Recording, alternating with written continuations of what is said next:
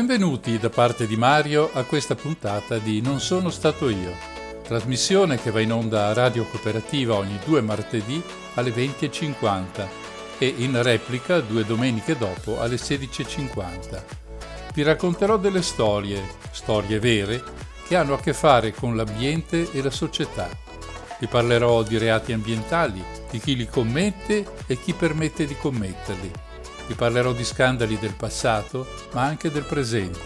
Vi parlerò delle donne e degli uomini che si battono per tutelare un ambiente sottoposto ad ogni sorta di sevizia da parte della razza umana. Buon ascolto!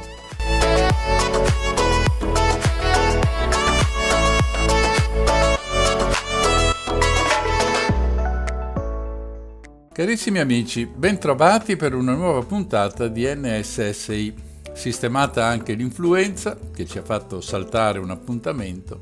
Questa sera vorrei accompagnarvi in Africa per scoprire come stanno le cose in quel continente per quanto riguarda le azioni di molte aziende nostrane, in particolare quelle che hanno a che fare con l'energia o direttamente o attraverso la ricerca di fonti fossili da utilizzare. Faremo un discorso generale, poi ci fermeremo in una zona molto particolare da questo punto di vista, il delta del fiume Niger. Cominciamo senz'altro. Io non credo che esista qualcuno che pensi che l'Africa non sia stata sfruttata in lungo, in largo e per molteplici scopi dai padroni del mondo che si trovano a nord e in occidente. Negli ultimi anni a questi si sono aggiunti stati cosiddetti emergenti e con grande potenza economica come, giusto per fare un nome, la Cina. Il giornale britannico The Guardian ha parlato di razzismo economico che ha spinto molte aziende petrolifere europee a sfruttare il continente nero senza scrupoli per quanto riguarda l'inquinamento. Una testimonianza è l'invio della cosiddetta benzina sporca che contiene concentrazioni di solfuro diverse migliaia di volte superiori ai limiti accettati in Europa. A volte le aziende si sono difese dicendo semplicemente che non c'è scritto da nessuna parte che non si possa fare, quindi non è un reato, ma le conseguenze sono evidenti a tutti. L'aria delle città africane è spesso molto inquinata, irrespirabile nel senso letterale del termine, il che provoca ovviamente danni alla salute delle persone e anche morti. Ad esempio in Ghana nel duemilatredici ci sono stati ben ventimila decessi a causa dell'inquinamento dell'aria e negli altri stati le cose non vanno molto diversamente. Un altro esempio deriva da alcuni fiumi, per esempio in Lesoto o in Tanzania, che si sono ritrovati tinti di blu. È il colore che viene usato da diversi marchi della moda a basso prezzo per tingere i blue jeans, scaricando i residui nei fiumi, approfittando della mancanza di controlli, oltre che del bassissimo costo della manodopera in quei paesi. Il dossier relativo a questo inquinamento è stato pubblicato nell'agosto duemilaventuno dall'organizzazione scozzese Water Witness International. Ci sono di mezzo marchi che già sono finiti sotto accusa per il loro greenwashing, come acca e emme, svedese, Zara, Calvin Klein, Levi's e altri ancora. Nei pressi di un'industria tessile situata lungo il fiume Msimbazi, che scorre nei pressi di Dar es Salaam in Tanzania, è stato riscontrato un valore di pH pari a dodici, equivalente a quello della candeggina. Secondo voi quell'acqua si può usare? Continuando a parlare di fiumi, ci spostiamo in Uganda, dove il fiume Ruizi sta morendo. Tra i responsabili ci sono grandi industrie come la Coca-Cola e i birrifici Nile. Sono solo degli esempi, alcuni esempi, se ne potrebbero fare tantissimi altri, tanti da riempire un'intera puntata di questa trasmissione. Ma qui è chiaro il senso del discorso. L'obiettivo industriale è quello di delocalizzare la produzione per spendere meno, per quanto riguarda ad esempio la manodopera, e sfruttare una legislazione carente o addirittura assente in campo ambientale. Probabilmente la corruzione è molto più grande che altrove e alle malefatte non è così difficile porre rimedio. C'è una regione, di cui parleremo ancora più tardi, che si chiama Ogoniland. È quella abitata da un'etnia africana, gli Ogoni, divisi in sei tribù che occupano un centinaio di villaggi In tutto sono, secondo le stime, circa mezzo milione. In questi anni, in questa regione del Delta del Niger, Ogoniland, si sta cercando di bonificare un'area che è stata inquinata da decenni di attività estrattive da parte di molte compagnie petrolifere occidentali. Di mezzo ci sono andati la flora, la fauna e con loro anche la salute di molti cittadini, come vedremo questa sera.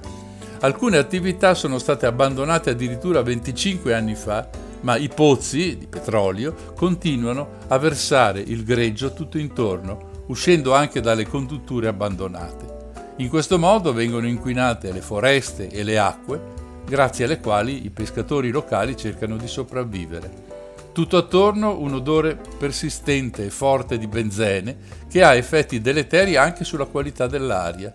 Così l'Ogoniland è diventata una delle regioni più inquinate al mondo, nonostante un piano di bonifica imponente imposto dall'ONU e pagato dalla Shell di circa un miliardo di dollari.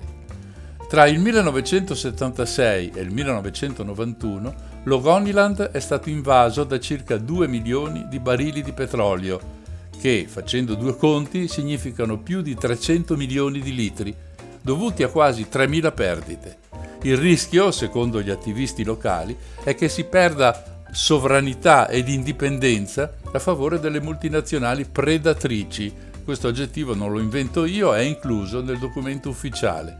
Del resto, guardare un paesaggio invaso dal greggio è qualcosa di allucinante, è nero e senza vita, senza contare i danni alla salute degli abitanti. Proviamo allora a vedere come nasce questa storia, facendo un passo indietro di circa dieci anni per capire meglio che cosa è successo.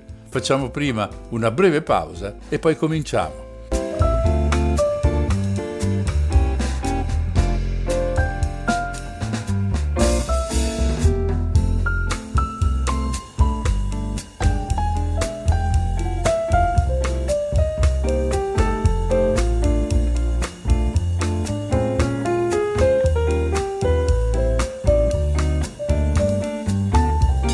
Proviamo a fare un gioco di ruolo.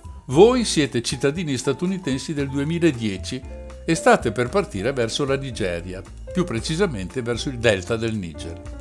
Perché ci andate non è importante. Quello che conta è che prima di salire sull'aereo vi viene consegnato un documento, una pubblicazione, con le indicazioni del governo sul luogo che state per raggiungere. Sappiamo tutti che la burocrazia statunitense non brilla certo per delicatezza e savoir-faire, per cui ci aspettiamo un po' di tutto. La prima cosa che quella pubblicazione vi dice è: ma chi te lo fa fare di andare laggiù? Sarebbe meglio che rimanessi a casa tua perché rischi di venire rapito o di subire violenze che sono all'ordine del giorno. Possibile? E poi come mai? L'unico motivo di questa paura ha un solo nome: petrolio. Il Niger è un lungo fiume che attraversa l'Africa passando per la Guinea, il Mali, il Niger, il Benin, e tuffarsi poi nell'Oceano Atlantico in fondo alla Nigeria, nel Golfo di Guinea. L'area di cui parliamo qui è appunto il delta di questo fiume. Niger è anche il nome dello stato che confina a sud con la Nigeria, uno stato messo a dura prova dalle miniere di uranio, sfruttato brutalmente dalle multinazionali, prima tra tutte la francese Areva. Oggi parliamo però di un altro combustibile fossile. La Nigeria, infatti, è lo stato africano che possiede più petrolio di tutti, è anche il quinto fornitore di energia per gli Stati Uniti. Appare chiaro dunque che l'importanza strategica di questo paese diventi ogni giorno più grande.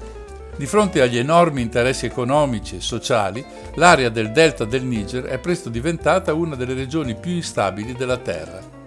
Quel documento che vi hanno consegnato prima di partire non mente. Sono moltissimi gli operatori delle compagnie petrolifere rapiti, così come gli attacchi a condotte e strutture. Terroristi? In realtà gli autori di questi attacchi si definiscono in un altro modo e pensano di essere qualcosa di completamente diverso dai terroristi. Loro vogliono che la ricchezza prodotta dal petrolio nel loro paese venga distribuita in maniera diversa da quella attuale. Per raggiungere questo scopo, dicono, ci siamo visti costretti ad usare le armi ed, e ad iniziare questa guerra. Il petrolio è dappertutto, nelle chiazze che si vedono sulle strade, nelle pance degli elicotteri stranieri che lo trasportano in continuazione. Una nazione con così tanta abbondanza della materia prima più commercializzata al mondo dovrebbe avere dei vantaggi notevoli che coinvolgano anche la popolazione. Ma niente è successo e i piani di risanamento, di sviluppo, di prosperità sono rimasti sulla carta e nelle promesse. E anche se produce decine di miliardi di dollari all'anno, corrispondente all'ottanta per cento delle entrate complessive dello Stato nigeriano, la regione del Delta resta una delle più povere del paese. Ma qui l'aggettivo povere non è usato a caso. Povere significa davvero povere, perché la maggior parte delle persone vive nel Delta con meno di un dollaro al giorno. Qui arriva un sacco di gente in cerca di lavoro, ma ne arriva troppa e le aziende non sono in grado di assorbire tutta la manodopera.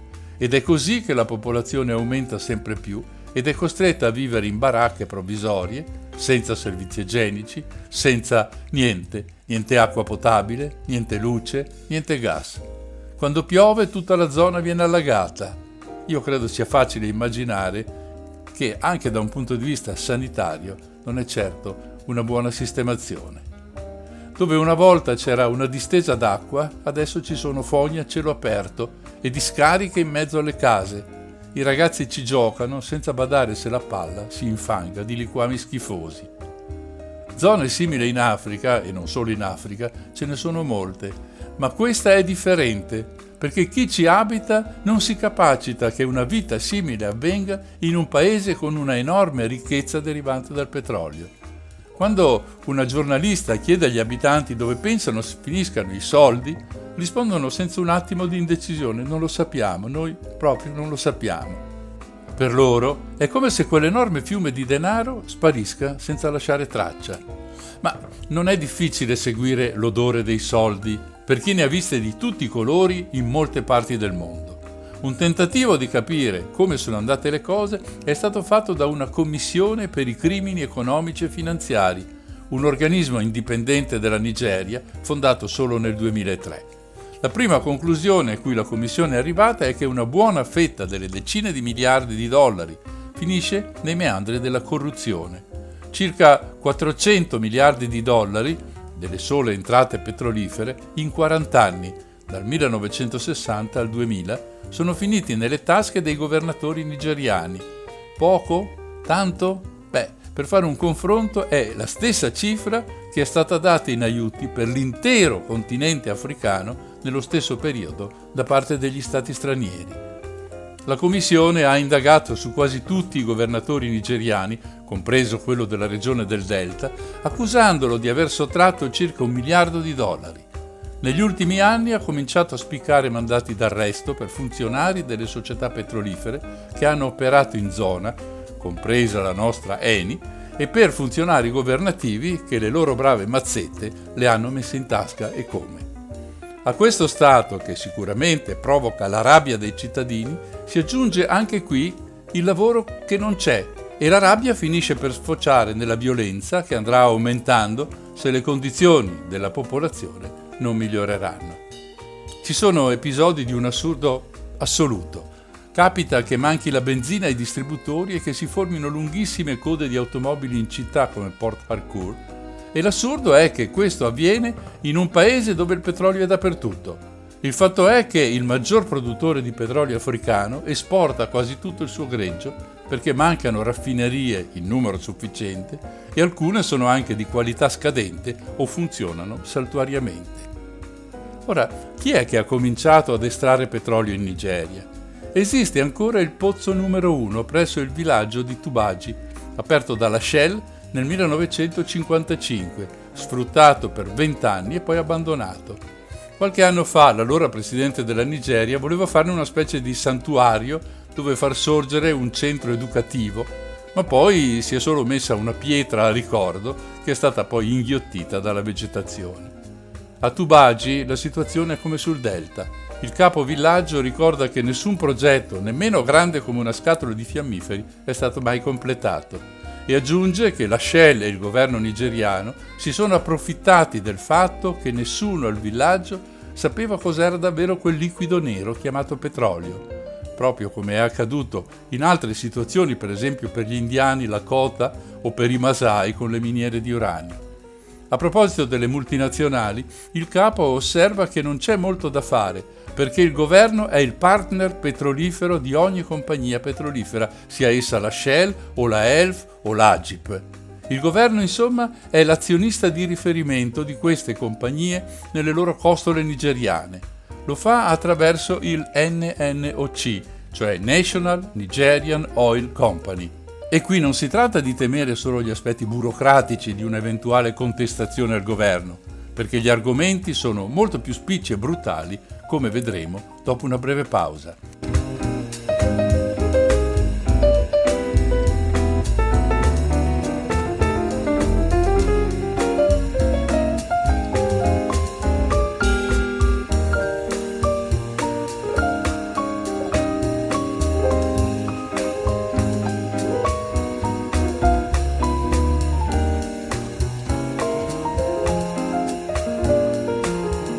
Una delle preoccupazioni per questi decenni di sversamenti riguarda ovviamente anche l'ambiente. Se milioni di tonnellate finiscono nei terreni e nel fiume, non c'è da stare molto allegri, e i danni all'ambiente si riflettono poi sulla vita e sulla sopravvivenza dei locali. Prima degli anni cinquanta il sostentamento del popolo del Delta arrivava da agricoltura e pesca, entrambe attività molto floride, sia per la pescosità del fiume e del mare che per la fertilità di quelle terre. Dopo gli sversamenti del petrolio, i pescatori della zona pescano solo pesciolini piccoli, quando va bene. I prodotti ittici, una delle basi dell'alimentazione locale, sono diminuiti drasticamente. Le sponde del fiume sono color marrone, marrone scuro, che non è il solito fango, è petrolio, petrolio greggio. Il fiume è nero e puzza come una pompa di benzina. Da dove arriva? Ci sono un paio di pozzi là vicino a qualche centinaio di metri che letteralmente perdono, come un rubinetto senza guarnizione o un bullone avvitato male. La conseguenza è che tutta la zona è inquinata e questa è la causa che uccide i pesci e altri animali del delta. Nel fiume non resta più quasi niente. E con i pesci se n'è andata anche la fonte principale di sopravvivenza degli abitanti. L'area del pozzo che perde è desolante, una larga chiazza nera, bagliata e lucida. Ci si avvicina mettendo il fazzoletto sulla bocca perché l'odore nauseante è troppo forte, ma quel pozzo a forma di idrante da cui esce il liquido nero è solo uno dei punti di perdita. Ce ne sono altri, tanti altri. Invadono i campi, quelli incolti e quelli coltivati alla stessa maniera. E non si tratta di gocce, esce a fiotti e per questo il disastro è così enorme. Ma com'è possibile che tutto ad un tratto il greggio cominci ad uscire fuori in questo modo? Abbiamo accennato all'inizio agli ogoni e alle problematiche di sopravvivenza nel delta. C'è un movimento per la sopravvivenza della popolazione ogoni, in sigla Mosop, il cui capo racconta come stanno le cose. Si tratta, spiega, di strutture vecchie, rotte dalla corrosione del tempo, che ha aperto crepe nelle tubature che lasciano spazi alla fuoriuscita del greggio. Magari qualche volta c'è stato anche qualche atto vandalico o di rivalsa, ma il fatto è che quelle strutture rimangono molto vecchie. Gli ogoni sono una minoranza nigeriana, sono circa mezzo milione di persone sui quasi centocinquanta milioni che vivono nel paese africano. Sono però quelli che sono stati colpiti dal movimento petrolifero nel delta del Niger nel modo peggiore. Ma a comandare il paese sono stati, dall'ottenuta indipendenza nel millenovecentosessanta, quasi sempre generali e militari di etnia Hausa Fulani, in maggioranza nella popolazione. Degli ogoni a costoro non importa assolutamente niente. Dei soldi che le multinazionali del petrolio portano importa invece moltissimo. All'inizio, negli anni novanta, le manifestazioni sono state prevalentemente pacifiche con lo scopo di tutelare la popolazione e l'ambiente degli ogoni. Si sono mossi anche molti studenti delle università europee con manifestazioni varie, sit-in, comunicati stampa. Il tentativo era di coinvolgere le coscienze libere e far conoscere loro la situazione in Africa. Quel petrolio faceva comodo solo al governo nigeriano e tutti i danni conseguenti erano considerati solo un fastidioso effetto collaterale che poteva per loro essere del tutto trascurato. Tutti questi movimenti hanno attirato l'attenzione dei media internazionali e così la situazione della provincia Ogoniland è salita alle cronache. Le accuse verso il governo e il coinvolgimento delle grandi major del petrolio, Shell in testa, portano purtroppo ad un risultato inaspettato o quantomeno quello più temuto da chi ci vede lontano.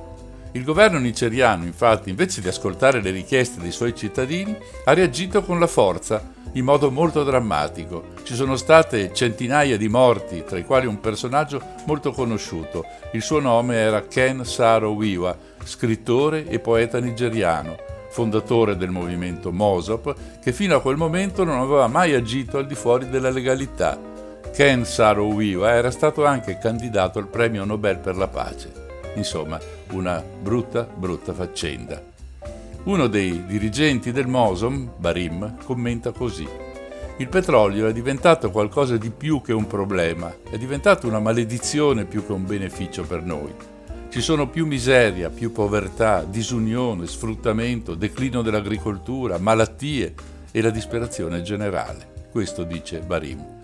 Senza un'organizzazione come il Mosop, che cercava di ricomporre le vertenze e di instradarle nell'ambito della legalità, molti sfruttati hanno seguito la via della vendetta e della violenza. Se questa strada non è mai giustificabile, è però comprensibile per persone che non trovano sbocchi da nessuna parte, che ha di fronte un governo che non risponde mai. Ecco allora che, appena vedono un gruppo che sostiene le loro richieste, si aggregano senza badare troppo ai metodi che questi invece usano. Proviamo a fare un piccolo passo indietro per raccontare la breve storia del Mosop. La scelta non violenta di Ken Saro-Wiwa porta a manifestazioni di massa. trecentomila ogoni nel novanta invadono le strade in occasione di una marcia indetta appunto dal Mosop. Un turno elettorale viene boicottato dagli ogoni. Ma né il governo né la Shell danno retta a questo movimento.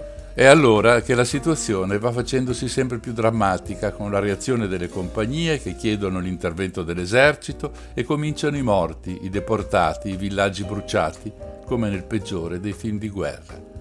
Nel millenovecentonovantatré nasce dal Mosop una costola più militante, il Consiglio Giovanile Nazionale del Popolo Ogoni, in sigla NICOP, che raggruppa uomini tra i diciotto e i quaranta anni. Come nelle storie spionistiche, il governo riesce a corrompere quattro leader conservatori per screditare il Mosop. Quando nasce la nuova formazione, il Consiglio Giovanile, i quattro fanno riferimento infatti a questa. Il ventuno maggio millenovecentonovantaquattro Saro-Wiwa dovrebbe intervenire e prendere la parola durante una manifestazione locale, ma la polizia lo mette agli arresti domiciliari. La gente, che intanto si è radunata, lo aspetta. La tensione è altissima. In quell'occasione i quattro capi conservatori vengono uccisi dalla folla. Non è ancora chiaro chi siano stati i veri istigatori del delitto. Sta di fatto che, pur non essendo presenti, Saro-Wiwa e altri militanti del Mosop vengono arrestati per aver incoraggiato la gente a compiere quell'omicidio. Così dice il governo.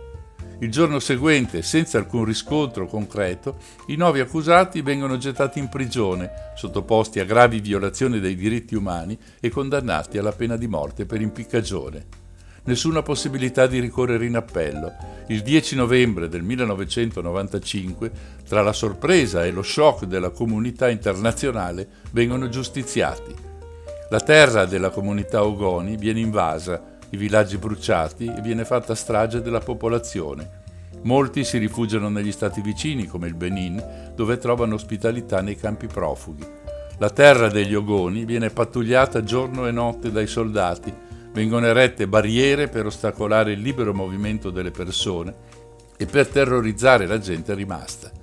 La lotta di questo popolo cattura l'interesse della comunità internazionale e porta a delle sanzioni severe contro la Nigeria, che viene tra l'altro sospesa dal Commonwealth. Le stesse Nazioni Unite impongono delle sanzioni fino a quando in quel paese non viene instaurato un governo democratico. Il ruolo che la Shell ha avuto in tutta la vicenda e le esecuzioni che ne sono seguite hanno portato ad una campagna internazionale di boicottaggio dei suoi prodotti. La vicenda non è ancora finita, non è finita qui. Ma noi facciamo una piccola pausa e poi riprendiamo da questo punto.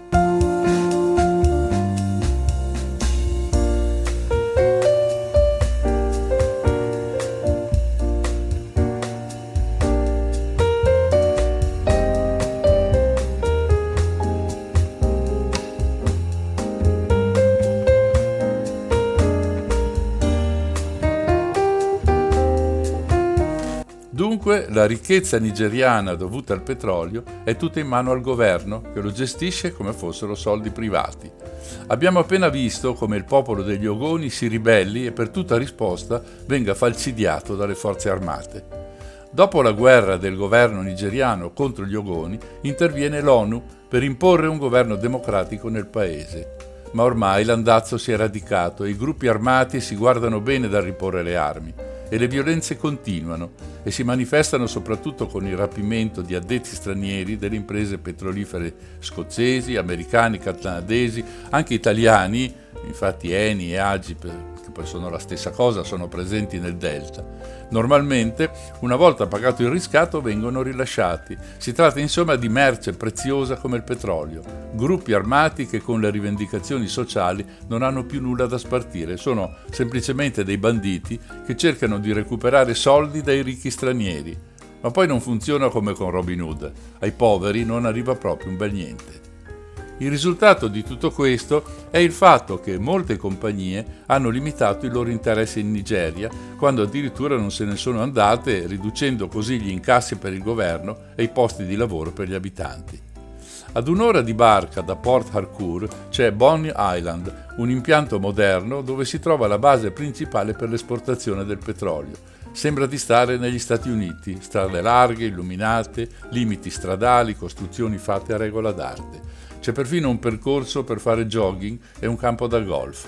Il tutto racchiuso da tre livelli di recinzioni spinate con telecamere ovunque. Qua vivono i lavoratori stranieri. Le bande che rapiscono o cercano di rapire i lavoratori stranieri sono di diverso tipo. Accanto alle bande armate, che si concentrano sui rapimenti, c'è il MEND, cioè il Movimento per l'Emancipazione del Delta del Niger. Non che le cose cambino molto. Nel duemilasei rapiscono quattro lavoratori dell'Agip, che vengono poi rilasciati dopo circa tre mesi, senza aver riscosso, a quanto pare, nessun riscatto. Questa è almeno la versione ufficiale. Il MEND dice di avere un programma politico e di rappresentare tutti i gruppi militanti del Delta. Dichiarano di essere molte migliaia e di essere armati come un esercito. Si muovono lungo il fiume su barche a motore ed hanno come principale obiettivo lo sviluppo della zona del Delta del Niger. Insomma, vogliono diventare un paese civile con scuole, ospedali, luce, telefono e così via. Una giornalista li incontra. Sono una cinquantina, tutti con il volto coperto da passamontagna o da grandi fazzoletti. Da allora il gruppo si è frantumato in sottogruppi con idee politiche diverse, strategie che vanno dalla richiesta di pacificazione col governo nigeriano alla prosecuzione della lotta armata a tutti i costi. In queste ultime costole si sono infiltrati anche le bande di cui parlavo più sopra. Il venticinque ottobre del duemilanove viene stipulato un armistizio che però dura solo quattro mesi. In febbraio, infatti, riprendono gli attacchi portati ancora una volta alla compagnia Shell. I motivi sono sempre gli stessi. Nel duemiladieci su Il Fatto Quotidiano esce un articolo che riguarda la vicenda della Nigeria. C'è un consorzio che si chiama T S K J di cui fa parte una controllata di E N I, la Snam Progetti Netherlands B V. Questa avrebbe pagato centottanta milioni di dollari in tangenti a politici e funzionari nigeriani per costruire impianti di liquefazione del gas a Bonny Island, ricordate l'isola americana nel delta del Niger. L'affare era valutato sei miliardi di dollari da spartire con altri tre soci, la Halliburton degli Stati Uniti e Technip della Francia, oltre al J G C giapponese. Vengono svolte indagini che dimostrano che queste operazioni non sono per niente trasparenti e che la corruzione continua ad essere uno strumento essenziale. Per queste marachelle, E N I si trova a dover pagare un paio di multe, duecentoquaranta milioni di euro al Dipartimento di Giustizia degli Stati Uniti, centoventicinque milioni alla S E C, che è la Consob americana, quella che si occupa di controllare la borsa e i relativi affari. Con questa multa però Eni esce dall'inchiesta ed evita di poter essere condannata. Ad incastrare gli altri partner della corruzione è stato il loro corriere, un avvocato di Londra, Jeffrey Tesler. Il fatto è che, mentre una parte dei soldi era stata fatta arrivare ai militari africani su conti correnti svizzeri, a loro intestati, un'altra parte dei soldi era stata consegnata letteralmente a mano, riempendo di bigliettoni dei furgoni che erano poi stati parcheggiati in un hotel di Abuja, la capitale della Nigeria. A incastrare tutti ci ha pensato Wojciech Chodan, ex manager di Halliburton, la ditta americana coinvolta nella faccenda, tra l'altro il colosso del gas di scisto negli Stati Uniti. Questo eh, Chodan si era segnato tutto, ma proprio tutto, sulle mazzette, i destinatari, consegnatari e il resto della faccenda.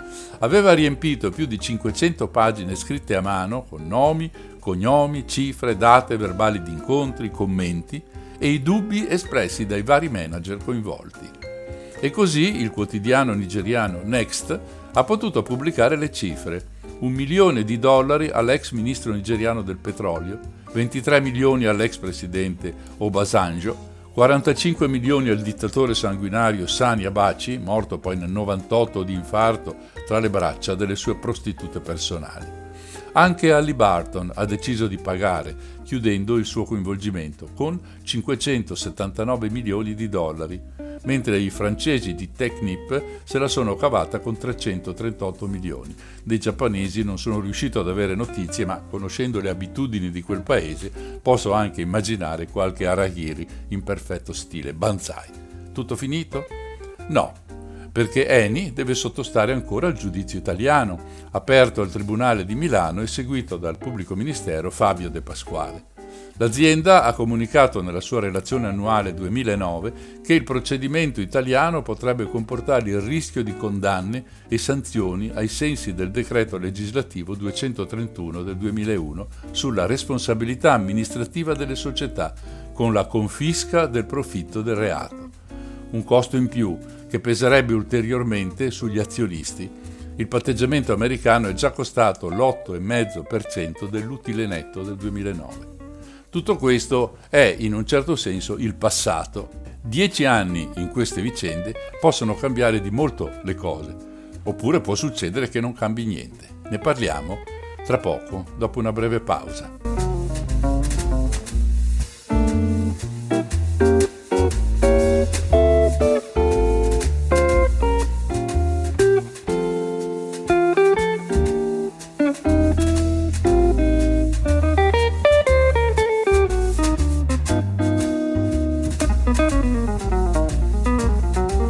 Per capire fino in fondo la situazione nigeriana, credo sia interessante vederne gli sviluppi storici. Dobbiamo partire da lontano, nel secolo diciannovesimo, durante il periodo coloniale. Il Portogallo prima, la Gran Bretagna poi, hanno sempre appoggiato le imprese straniere in Nigeria. Quando qualcuno ha cercato un accordo commerciale con le società straniere, il risultato è stato un massacro. Accade ad esempio nel milleottocentonovantacinque nel villaggio di Brass, importante per la produzione dell'olio di palma. Viene bruciato e gli abitanti uccisi per garantire il monopolio della produzione e commercializzazione di questo prodotto alle imprese britanniche. Analogamente sono andate le cose con il petrolio. C'è anche da sottolineare come le strutture create dalla Gran Bretagna non fossero mai ad uso dei locali, ma solo delle imprese. Un esempio chiaro è quello della realizzazione delle ferrovie, le cui tratte corrono lungo la costa per facilitare l'esportazione delle merci verso l'Europa. Anche la costituzione delle forze di polizia serve allo scopo. La cosa più assurda è che dopo il millenovecentosessanta, quando la Nigeria ottiene l'indipendenza, quelle forze vengono impiegate contro la popolazione a tutela delle aziende straniere. Insomma, gli stranieri sono riusciti a creare una forma di dominio che serve solo a proteggere l'elite, sia a livello locale che internazionale. Oggi si è soliti dire, che poi si faccia davvero un altro paio di maniche, si è soliti dire che, in generale, le trivellazioni avvengono con il beneplacito delle popolazioni indigene. Questo nel delta del Niger non è mai avvenuto. Le trattative vedevano da un lato le autorità coloniali e dall'altro le compagnie petrolifere, praticamente la stessa cosa dai due lati del tavolo. Le prime concessioni, affidate a Shell, avvengono subito dopo la Seconda Guerra Mondiale. È qui che si definiscono i modi e i mezzi tramite i quali procedere all'estrazione del greggio. E questi sistemi sono rimasti inalterati fino ad oggi, alla faccia dell'indipendenza e della democrazia. Il tutto si traduce in un sistema, o se non avete paura delle parole, in un regime dittatoriale, dal momento che perfino i tribunali sono asserviti alle multinazionali con rarissime eccezioni, di cui parleremo tra poco. Abbiamo già detto degli Ogoni e delle loro tribolazioni. Non si tratta tuttavia di un caso isolato. Voglio raccontarne un altro che ha come protagonista la popolazione di Umenkem, un'area una trentina di chilometri a nord di Port Harcourt. Dopo vent'anni di effetti dannosi dovuti all'estrazione del petrolio, la Shell non aveva ancora realizzato nulla di quanto promesso in tema di infrastrutture, lavoro, scuole, ospedali. Così la popolazione, dopo aver tentato con lettere dirette alla Shell, scende in piazza per manifestare il proprio malcontento. Una manifestazione pacifica, si intende. La Shell cosa fa? Si appella al suo contratto con il governo e chiama la polizia mobile. Arriva l'unità più feroce del paese, ammazza chi trova gettandoli poi nel fiume. Il re locale si affaccia al suo palazzo nel tentativo di fermare il massacro. Viene ucciso, il palazzo viene chiuso dall'esterno e dato alle fiamme, con molte persone nel suo interno. Al popolo Umenkem sono poi stati riconosciuti i danni e inviati assegni a chi aveva perso qualcosa. Gli assegni non sono mai stati ritirati. Come detto, questo è solo un altro esempio del modo in cui i civilissimi europei, la Shell è un'azienda anglo-olandese, gestiscono le controversie. Quando hanno torto marcio, poiché con le loro attività tolgono letteralmente anni di vita ai residenti. Pensate cosa significa vivere per sessanta anni circondati dagli affluvi del greggio, con acqua inquinata, terreni inquinati, aria inquinata. La prospettiva di vita di quelle persone non può che diminuire. Secondo l'O M S, la prospettiva di vita nel Delta del Niger è di quaranta anni, la metà di quella italiana. E questo, a ben vedere, è un massacro premeditato.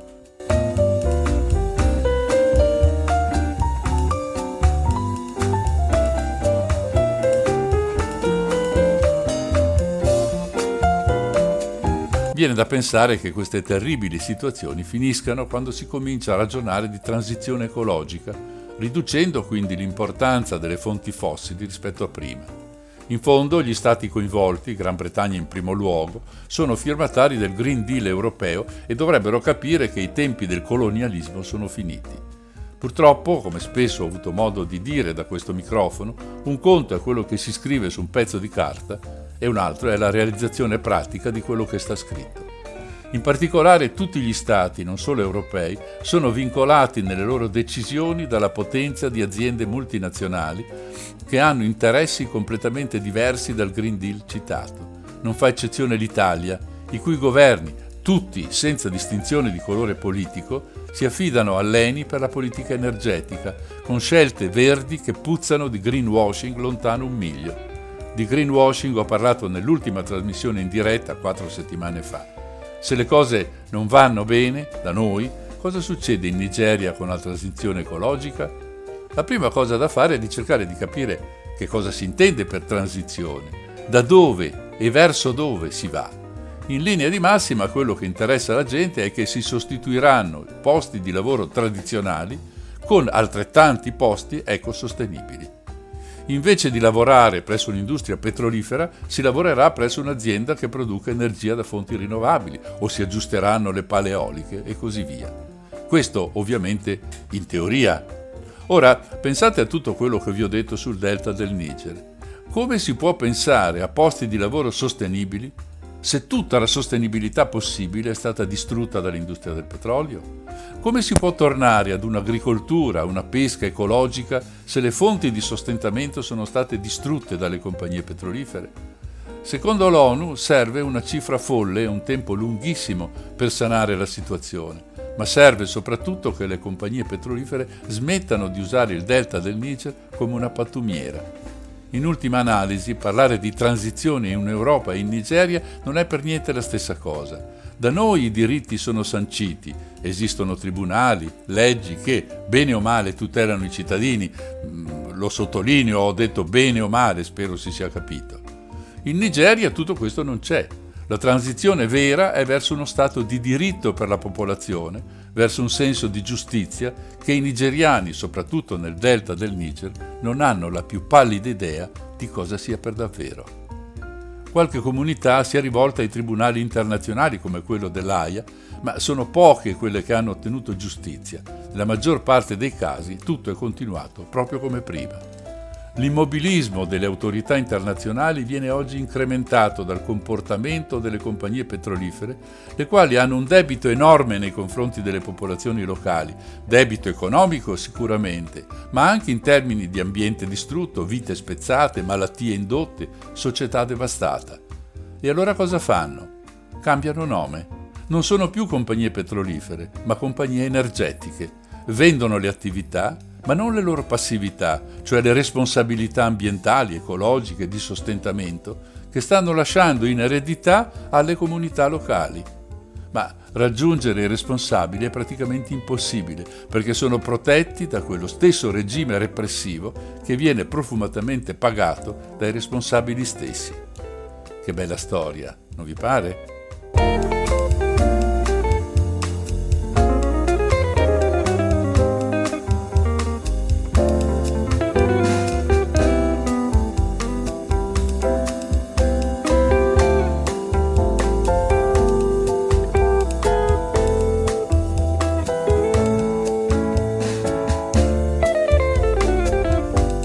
Che Shell sia la più sporcacciona delle imprese che hanno devastato il Niger non c'è dubbio. Tuttavia mi interessa cercare di capire adesso quale ruolo ha giocato una nostra azienda, per di più a larga partecipazione statale, come l'E N I. Questa azienda che fa del greenwashing un uso giornaliero con tutte le false notizie che propina ai consumatori poco attenti, opera in sessantotto paesi. Tra questi ci sono alcuni stati africani e tra questi c'è ovviamente anche la Nigeria. Si può ben dire che E N I sia il più importante operatore petrolifero mondiale nel continente africano. Questa azienda ha diversi primati, è l'ottava potenza petrolifera mondiale. Nel duemilaventuno ha ottenuto un utile netto di quasi cinque miliardi di euro, più del P I L di interi piccoli paesi, non so, mi viene in mente ad esempio il Montenegro, ed è anche la prima impresa italiana per emissioni di gas serra. Per parlare di numeri, quelli del duemiladiciotto sono addirittura terrificanti. E N I ha emesso cinquecentotrentasette milioni di tonnellate di anidride carbonica, l'intera Italia appena quattrocentoventotto. Certo, se uno va a guardare il sito di E N I o spulcia tra le sue pubblicità, sembra di osservare un'azienda dedicata esclusivamente ad azioni che lottano contro i cambiamenti del clima.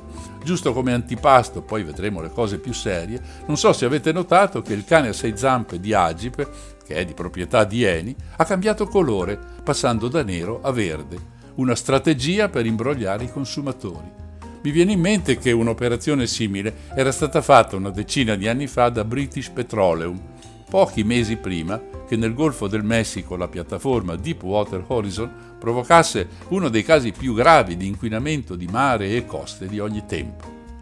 Ho raccontato del greenwashing e di come le compagnie petrolifere ed energetiche abbiano tutte un piano di decarbonizzazione che punta al duemilacinquanta. Ho raccontato anche come questi piani siano molto criticati per una serie di motivi, tra cui quello di fissare obiettivi molto lontani senza preoccuparsi di cosa fare nel presente.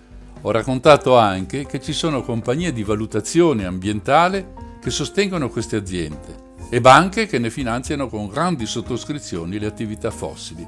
Trovate tutto questo sul mio sito non ci credo punto org. I giochetti di E N I si possono scoprire molto facilmente, basta guardare al denaro investito per azioni, diciamo così, verdi e quelli destinati invece al solito lavoro estrattivo di idrocarburi. I primi sono quattro miliardi, di cui però solo due virgola otto sono destinati ad energie rinnovabili. I secondi, quelle per petrolio e gas, sono invece ventotto, una differenza del settecento per cento. Un'altra stranezza nella filosofia di Eni è che per gli anni duemilaventidue duemilaventisei, dunque per quattro anni, le estrazioni non solo continuano, ma aumentano del tre virgola cinque per cento annuo, quindi in totale di quasi il quindici per cento. In questo caso, secondo i calcoli, metterebbero Eni fuori dalla possibilità di rispettare gli obiettivi di Parigi di un aumento massimo di temperatura media del pianeta di un grado e mezzo. E questo è davvero assurdo se pensiamo che quell'obiettivo è stato fatto proprio dall'Italia, che è alla fine il padrone di Eni. Questo dunque è l'andazzo. Eppure Eni vara progetti su progetti che convincono gli italiani di essere un'azienda più verde del W W F, intervenendo con pubblicità ingannevoli in grandi manifestazioni, come recentemente il Festival di Sanremo, oppure creando progetti per le scuole. Ed è davvero subdolo aver avviato questi progetti in località come Brindisi, Gela, Valdagri, Taranto, che sono tra le zone più inquinate del nostro paese e dove anche Eni ha la sua fetta non piccola di responsabilità. Come credo sia abbastanza noto, Eni interviene anche nella politica nazionale. Non mi riferisco solo alle nostre forze armate che sono mandate in giro per il mondo a difendere non i popoli affamati o soppressi dalle dittature, ma gli impianti del cane a sei zampe.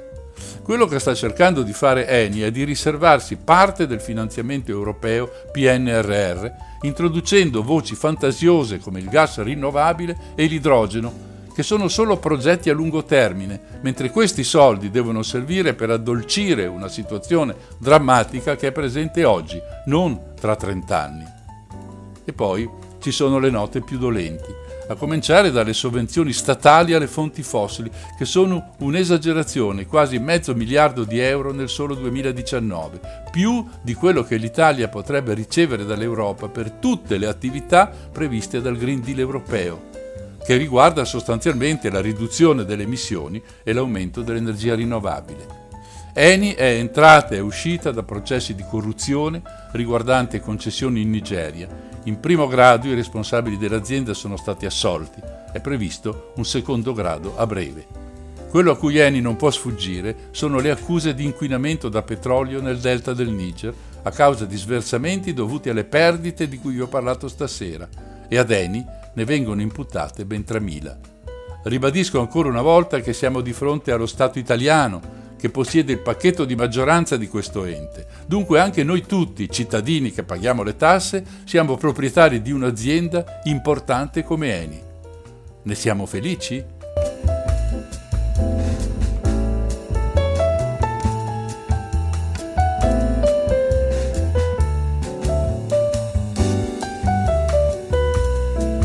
A proposito di sentenze e di tribunali, a febbraio duemilaventuno avviene un fatto storico.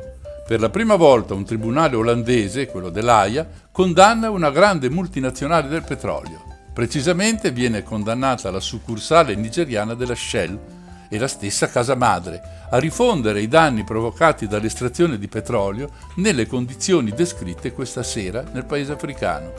Shell si accorda con chi la causa l'ha sostenuta, l'organizzazione non governativa Friends of the Earth, che rappresentava quattro contadini del Delta del Niger. Il ventitré dicembre duemilaventidue, quindi pochi mesi fa, Shell comunica che pagherà quindici milioni di euro alle comunità locali per il disastro ecologico provocato. Non solo, ma fornirà un sistema di monitoraggio per evitare ulteriori fuoriuscite di petrolio. Tutto qui? No. Perché Shell si ostina a ritenersi innocente di queste perdite causate, secondo la società anglo-olandese, da vandali o sabotatori locali. Dunque non ammette colpe e viene stabilito che quanto pattuito chiude definitivamente ogni controversia sulle perdite di greggio. Forse non è granché, perché quei quindici milioni non ridaranno alle comunità del Delta la loro agricoltura e la loro pesca, ma, come ha detto la B B C, questo traguardo è come una pietra miliare. Si tratta in effetti del primo riconoscimento che piccole comunità agricole ottengono da un colosso petrolifero per compensare i danni ambientali provocati. E c'è un'altra buona notizia. Il tribunale nigeriano di Makanda ha stabilito che sono proibite le esplorazioni per giacimenti di gas e petrolio al largo della Wild Coast. La Wild Coast è un'area rurale incontaminata. Le esplorazioni, effettuate usando onde sismiche, erano state concesse dal governo in modo illegale, tanto per cambiare.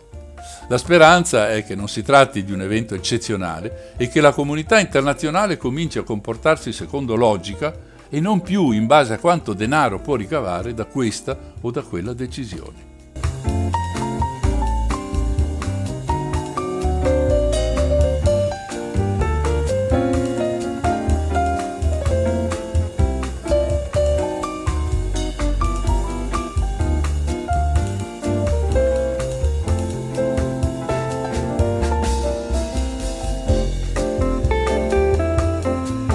Nell'aprile del duemilaventidue abbiamo avuto notizia dell'esplosione di una raffineria che è costata la vita ad almeno cento persone.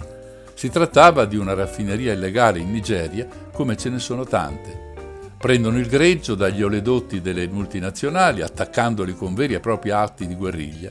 Il governo si è stupito di questa tragedia e ha messo le mani avanti denunciando a destra e a manca quei delinquenti che operano in questo modo. In realtà tutti sanno dell'esistenza di queste attività illegali. Del resto le condizioni di vita delle popolazioni locali sono terribili, come riporta un esperto di energia nigeriano, Odion Omonfonam, che ha rilasciato a Voice of America questa dichiarazione, virgolette. L'alto tasso di povertà e privazione nella regione è il motivo per cui molti locali stanno mettendo in pericolo la loro vita. Se hai una stazione di carburante in una comunità, quella comunità deve avere elettricità, deve avere una qualche forma di fonte di energia per cucinare. Finché non si inizia ad affrontare i bisogni primari delle persone, e si rimarrebbe scioccati a sapere quanto questo non sia vero, possono arrivare a queste misure estreme. Chiuse le virgolette. Come rilevato questa sera, la Nigeria è uno Stato che la trasparenza, la democrazia, la tutela del proprio popolo e del proprio territorio non sa nemmeno cosa sia. E tuttavia il nostro Paese lo giudica uno Stato affidabile, al quale ci siamo rivolti per sopperire alla mancanza di gas russo dovuto alla guerra in Ucraina. A proposito di esplosioni, ne registriamo un'altra nel sud della Nigeria. Un oleodotto gestito da E N I è esploso, provocando una vasta fuoriuscita di greggio. L'incidente ha interessato il sito di Nembe della joint venture locale Nigerian Agip Oil Company, quindi legata all'Agip e quindi all'E N I. I pozzi collegati all'impianto sono stati immediatamente chiusi e sono stati messi in atto i sistemi di contenimento. Sull'esplosione non sono stati forniti ulteriori dettagli, ma certo è che si tratta del secondo incidente avvenuto nel giro di pochi giorni.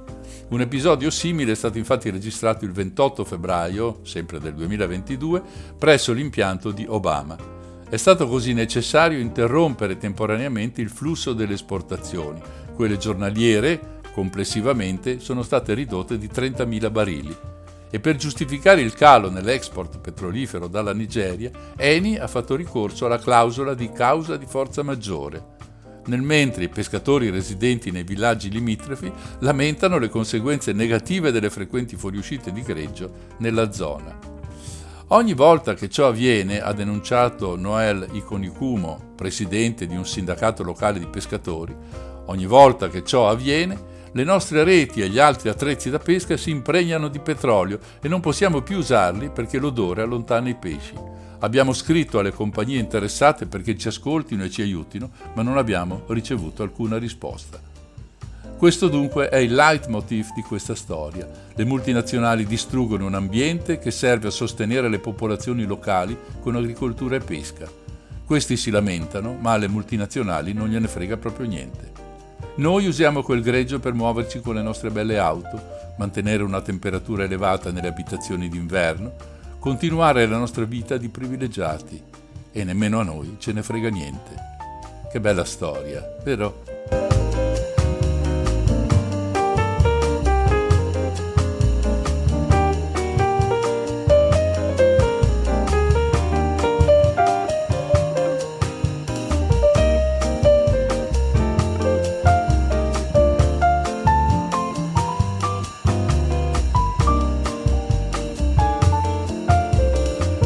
Chiudo qui questa puntata di N S S I dedicata alla situazione nel Niger e in Nigeria.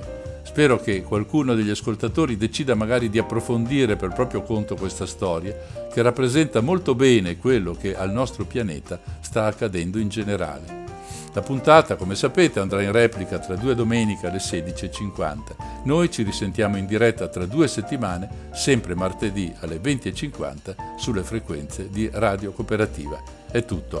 Da Mario, il solito affettuoso saluto. Sigla.